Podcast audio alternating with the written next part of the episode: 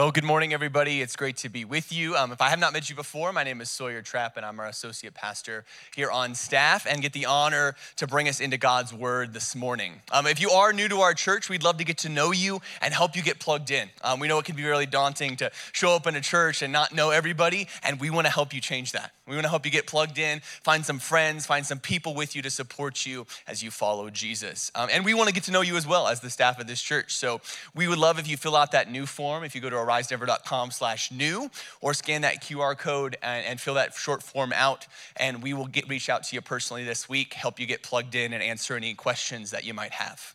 Um, also, it's an exciting day today because we're doing baptisms at the end of the service, which I know I'm very excited about. Um, yes, so we saw uh, two people first service and have a few more on the docket, but we could add you.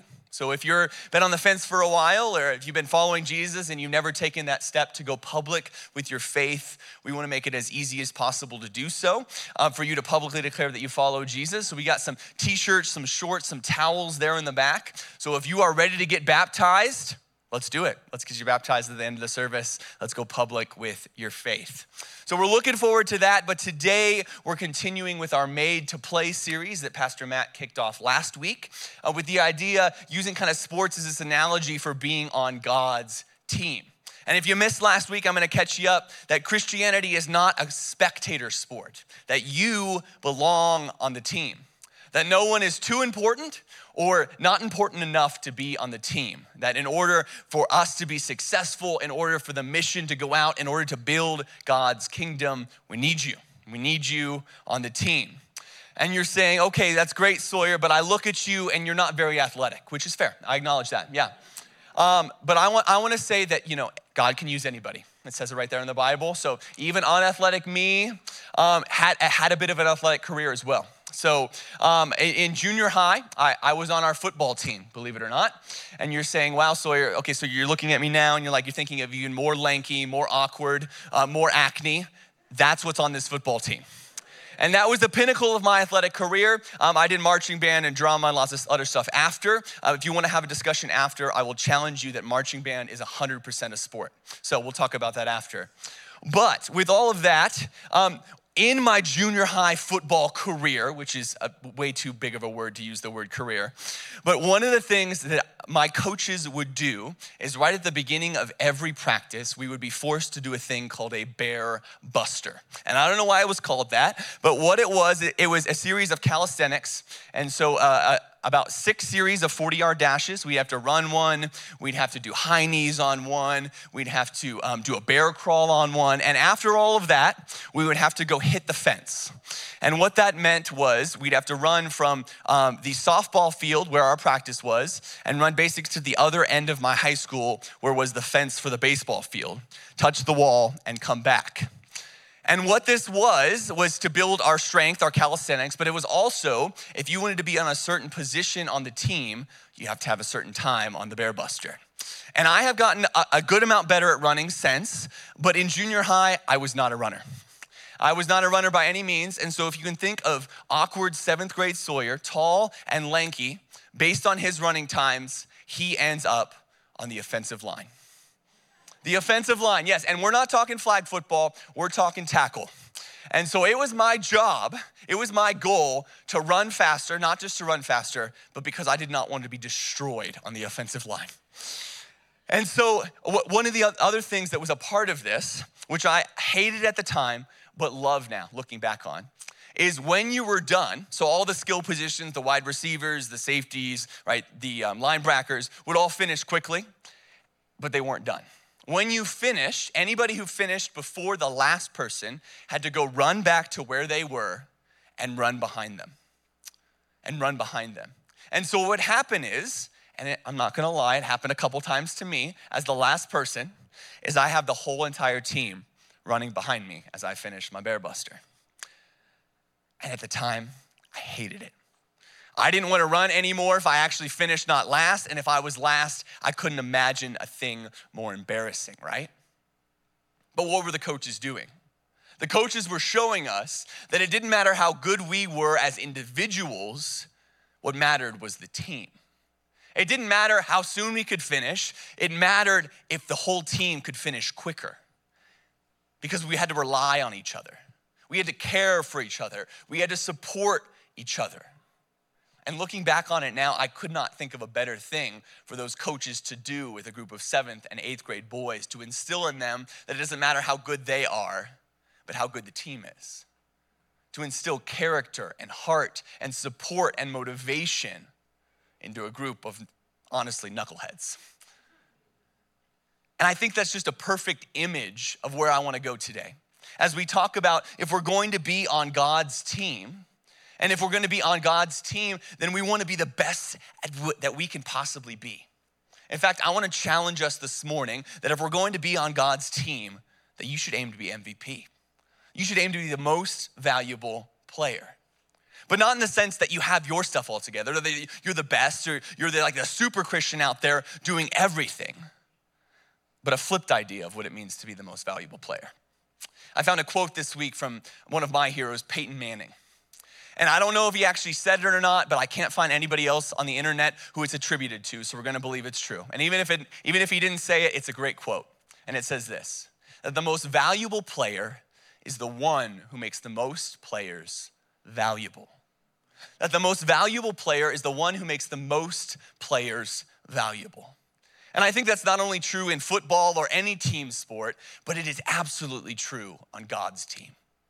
That it's not about how many things we can learn or how, how many things we can do, how many uh, you know, things that we can work on in our own life if we're not loving the people around us.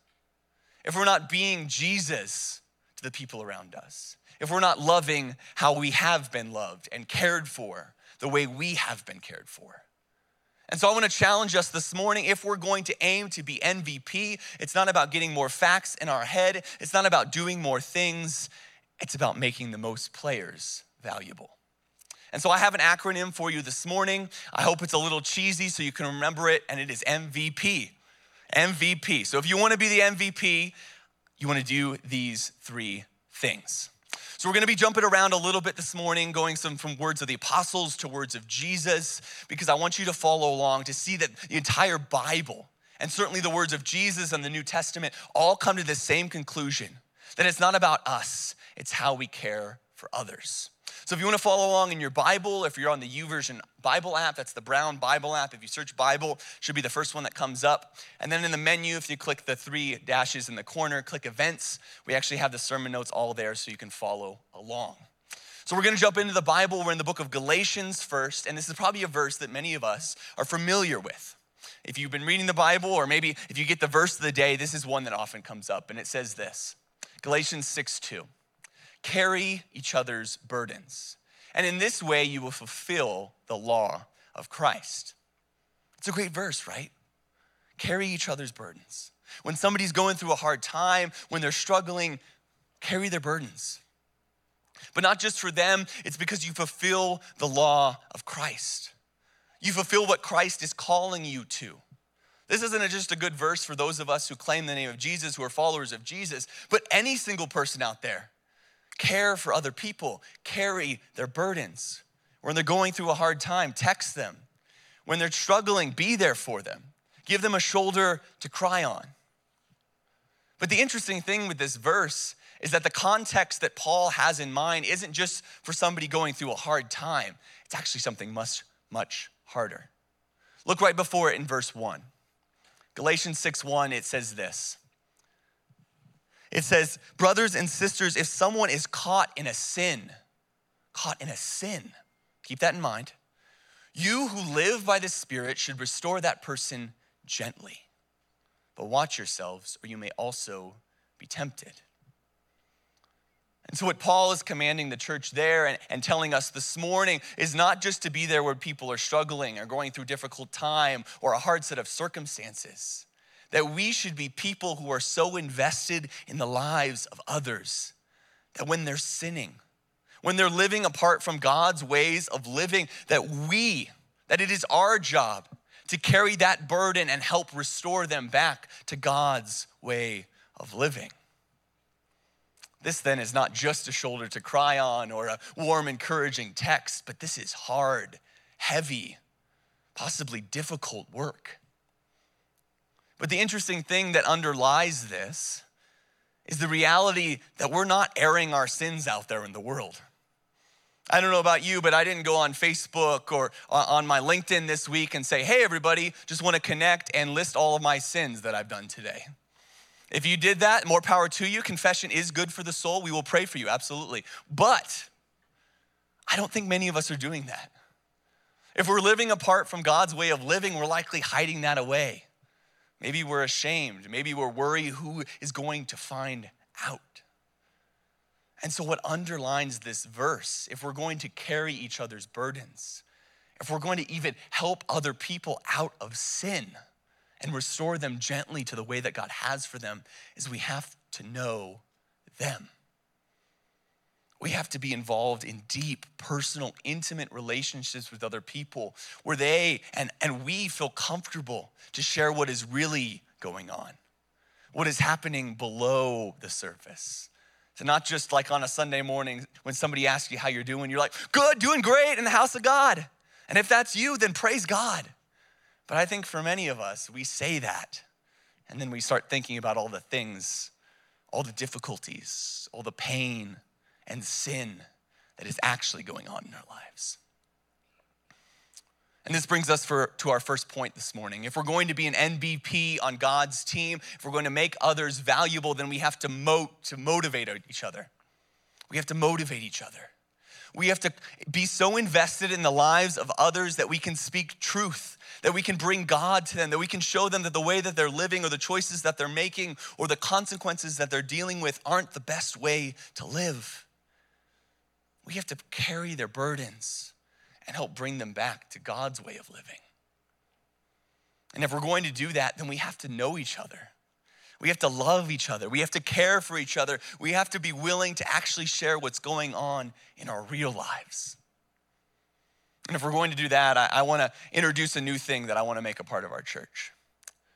And it's this it's a challenge to connect with two people every, every Sunday.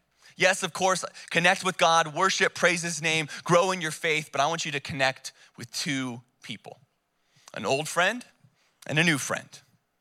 And this has nothing to do with age. The age of the person doesn't matter, but an old friend is somebody that you already have relationship with. Maybe they're a part of your community group, maybe you're serving on a team together, but you have a relationship with them. You can be honest and vulnerable. They feel comfortable bringing to you the things that are actually going on in your lives comfortable enough to even share the ways that they're falling short, the ways that they're falling into sin. So, as it says up there, I want you to reconnect with an old friend every Sunday or every week. To be able to have that relationship and knowledge to be able to carry each other's burdens. But that's not enough, right? I don't know if you've noticed, every single week, this place gets filled up with more and more people. And that is not just amazing, that is a challenge. Because it's going to mean that all of us are going to have to step up. Step up to not just connect to the people who we already know and love and care about us and, and we care for them, but to meet somebody new, right? Because you know what a new person doesn't have? What a new person stepping into this building for the first time doesn't have? They don't have people that know them. So be that person. Connect with a new person every week. Introduce yourselves. If you see a face that you don't know, just own it and say, hey, I don't know you. I'd love to get to know you. My name is Sawyer. Let's connect. How are you really doing? Start building that relationship. Start need, feeling needed by other people. Be known by other people. Know other people. It's only if we develop these relationships, it's only if we actually get below the surface that we can actually truly carry each other's burdens and motivate people. That's the kind of church that I want to be. I hope it's the church that you want to be a part of as well, a place where people are known and needed and loved and valued, just in the same way that God sees them. And I want to shout you all out because you do that for me and my family. You do that for so many people in this church. Being on staff, I get to hear of the beautiful, amazing stories of the way that you are investing in the lives of the people of this church and this community. So keep at it. I want to motivate you to motivate one another. Let's do it. Let's be MVPs. mentioned at the top that quote from Peyton Manning. And I don't know whether it is eh, something that he actually said, but he played that way, didn't he? It wasn't about him and his performance, but the way that he led his teams the Colts, Tennessee, Denver to victory, right? A little bit of a sports lesson for us this morning. Peyton Manning started at University of Tennessee, had a great collegiate career, was in the running for the Heisman Trophy, ended up first in the 1998 draft. He had 14 seasons with the Colts. He took a struggling team, led them to 11 playoff appearances, eight division titles, three AFC championships, two Super Bowl appearances, and one championship title in Super Bowl 41. And then he went to the Broncos. And then he led the Broncos to division titles and winning two, excuse me, going to two Super Bowls and winning Super Bowl 50 and then retiring. A pretty great career, right? A career that was not only about him, but leading his teams to victory, making other players valuable. And now he's argued as one of the best quarterbacks in history. He's always on the list, right? But a name that you might not be familiar is somebody who was competing for that first spot in the 1998 draft, a name of Ryan Leaf. How many of you know the name Ryan Leaf? A couple people out there. Ryan Leaf had a similar career in college for the Washington State Cougars. He led them to a couple of winning seasons after a lot of difficulty. He um, had a Pac 10 record for 33 touchdowns. He led them to their first Pac 10 championship and their first Rose Bowl in over 67 years. And was in competition with Manning for the Heisman Trophy. In fact, a lot of analysts think that he was a better pick in the 1998 draft. He ended up going second, though, to the San Diego Chargers. And despite similar hype, despite a lot of emphasis on him, his performance in the NFL, as Kenton just did, tanked. After two lackluster seasons, after questions about his ethic and work ethic and maybe partying too much, he ended up on injury reserve for his third season and was out of the NFL by the end of it. So, how does that happen? How does equal people with great careers in their college careers, with hype surrounding them, end up in such different places? Two lackluster seasons and then out on injury reserve, or leading two teams to multiple Super Bowls and titles and an MVP. How does that happen? I think it's the same challenge for us as followers of Jesus. It doesn't matter the hype around us. It doesn't matter the words that we say or the things that we can talk about. It matters in our actions, right? If our words don't translate into actions or performance, or when the game is happening, when we're in crunch time, when the Holy Spirit is pushing us to love or care for another person, to go out of our way, are we gonna perform? Are we gonna love? Or are we gonna fall short?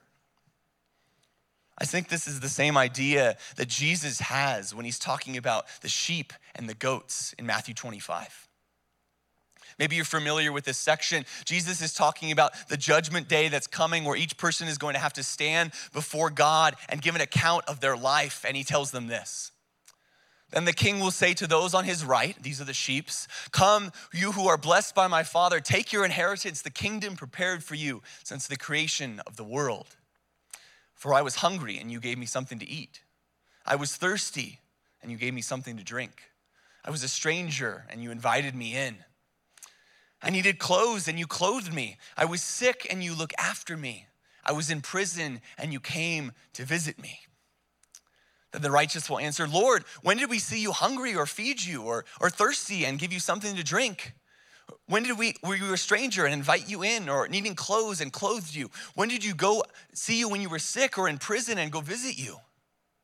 I love this. The king will reply, Truly I tell you, whatever you did for the least of these, brothers and sisters of mine, you did for me. You did for me. My emphasis added.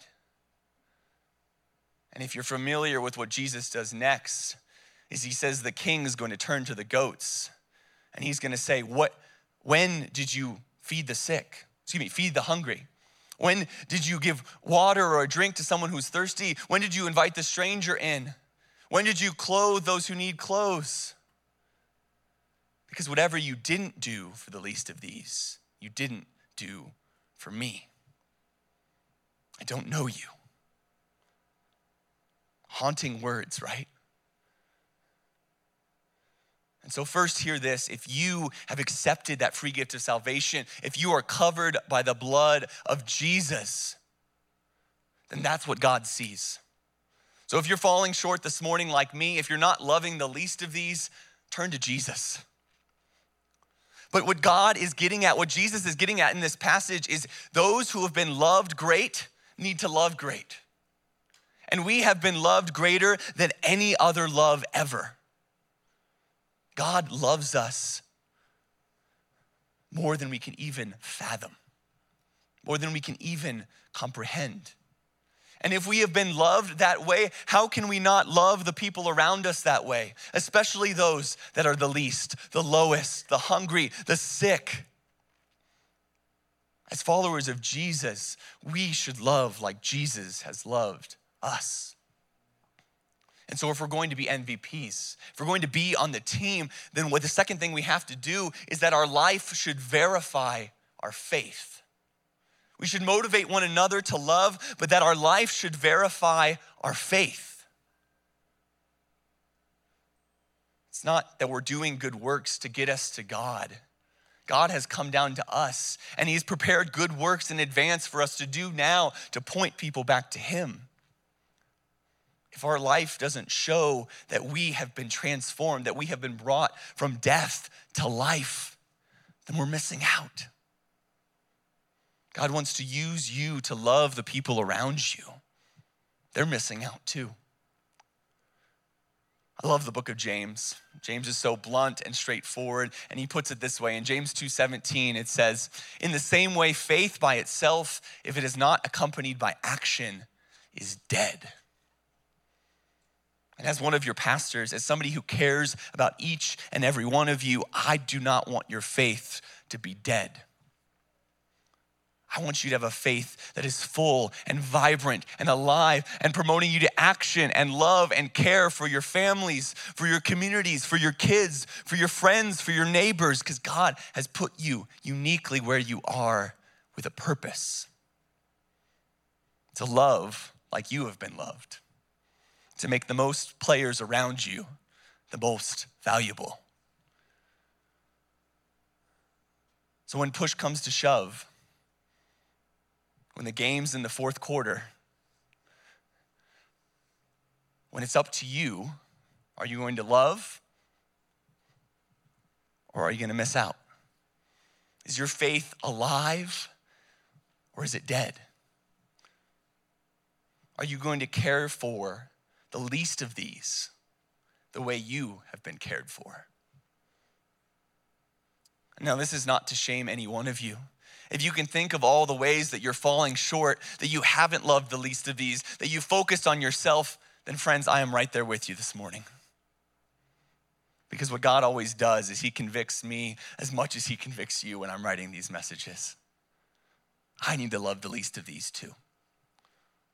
I need to be loving the way that I have been loved. And I want to encourage you to do the same. I want to challenge you to do the same. I want to motivate you to do the same. Because that's where the fullest life is. That's where the best life is. Love like you have been loved. I don't know about you, but I am a big football fan. Despite the way I dress, I, hipsters can like football too. I just want to shout it out there just as a side point. I love football, and especially this weekend, there was a great game. And uh, many of you know, some of you may know, I, I went to the University of Arizona.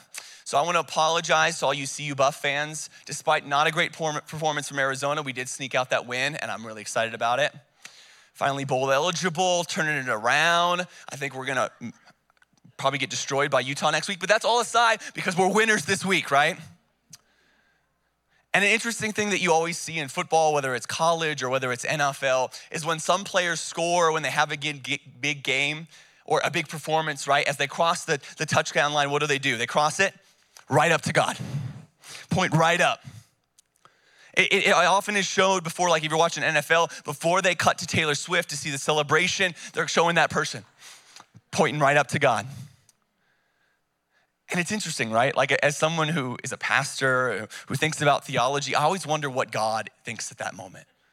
Like, is God like up there in heaven, like, I got you, thank you for the shout out? I don't think so. I don't know. I could be wrong. If that's what God's doing, I, I, love that even more. But I think maybe God has maybe more important things to worry about. I don't know. He, he can handle all of it, so maybe He's doing all of that. That would be great. But it's interesting, right? And I think a lot of those players are truly genuine in that. That in this moment where everybody could be looking at them, looking at them to see their celebration, that the focus is on them and their performance, they're doing their best to at least try to divert people up to God, right? To try their best to take their moment, to use their platform to point people to God. And if a football player can do that in the middle of a stadium, how much more should we do that? How much more when we get opportunities to point people to Jesus, when we get opportunities to succeed, or when people are looking at us, or the platforms that we have, how much more should we be pointing straight up to God? So, if you want to be an MVP, last point is wildly important. And the P is this point people to Jesus. Point people to Jesus. And as Jesus gathers his disciples around, when they're sharing this Passover meal, when he's about to wash their feet as his act of service, as he's about to move towards being accused and betrayed and hanging on a cross, some of his final words to his disciples are this. In John 13, 34 through 35, he says, A new command I give to you love one another. As I have loved you, so you must love one another. And by this, everyone will know that you are my disciples if you love one another. Think about that. Think about the high bar that Jesus is setting. The love that he has for them, not only in coming down out of heaven in the first place, living a human life, the love that he has for his disciples personally, having spent the past three years with them, calling them out of their professions and spending basically all of their time together, but also the love that he has through his actions as he washes their feet, as he heals the sick, he cares for the least of these, and as he hangs on a cross, dying death in their place and ours. That's what the love is that Jesus is talking about. And if we're going to point people to Jesus, if our witness and our words are truly going to mean anything and make a difference, then we have to love each other well. We have to be people that care for those people in this church. Because if we can't care for each other, if we can't use our platform to point people to Jesus, then it doesn't matter the words we say. If we don't love well, if we don't live well for Jesus, then we can't point people to Jesus. And in fact, Jesus says the quality in which that we love one another is how other people will know that we follow Jesus. So that leads us to a question. Would the people in your lives know that you're a disciple of Jesus by how you love? Would they know that you follow Jesus if you never carried your Bible, if you never spoke about going to church, if you never shared your faith verbally? Would they know just by how you love that you follow Jesus? Sometimes, right? Maybe when I'm really feeling it, maybe when I'm following Jesus closely, but all the time, oof, it's challenging, right? It's a high bar that Jesus sets. But if our words, and yes, words matter, so please tell people you go to church. Please share your faith. Please answer difficult questions. Please be invested in the lives of people. Words matter. Your words are so much more valuable when they are backed up with a love that is filled with action in the way that you have been loved. So, yes, strive to be an MVP. Motivate one another. Be a person who is invested deeply in the lives of other people that can lead them back even from sin through the power of the Holy Spirit. Let your love and your life verify your faith. Let it show that you follow Jesus by how you love the least of these in the community. Make an Operation Christmas Child box. Feed at the Denver Rescue Mission. We need people next Friday, Dwight. Next this Friday to help move one of 5 p.m. 5:30 to help move one of our refugee families into a house. Be invested in the community. Show that you love Jesus by the way that you love. And you know what? Talk about Jesus. Talk about your faith. Back up your faith with love and action that shows that you follow Jesus. But even if we try our best, even if we do the best that we possibly can through the power of the Holy Spirit, we're not gonna get the MVP title. Because you know who is? Jesus. Somebody said it. Jesus, come on. It's the Sunday school answer, but it is so true because Jesus is the true MVP. He motivated people. He called them out of the lives that we were living and he said, Follow me, love like me, lead by my example. He showed us how to live. He showed who he was, his faith in the Father, and his singular purpose to point people to God. And despite living the perfect life that you and I can't, despite never falling short, despite loving the least of these and everyone perfectly, never sinning not once, he gave up his life for you and for me people who constantly fall short of the love that God calls us to, right? Despite not deserving it, despite deserving everything in heaven, the Bible says that he became a servant of all.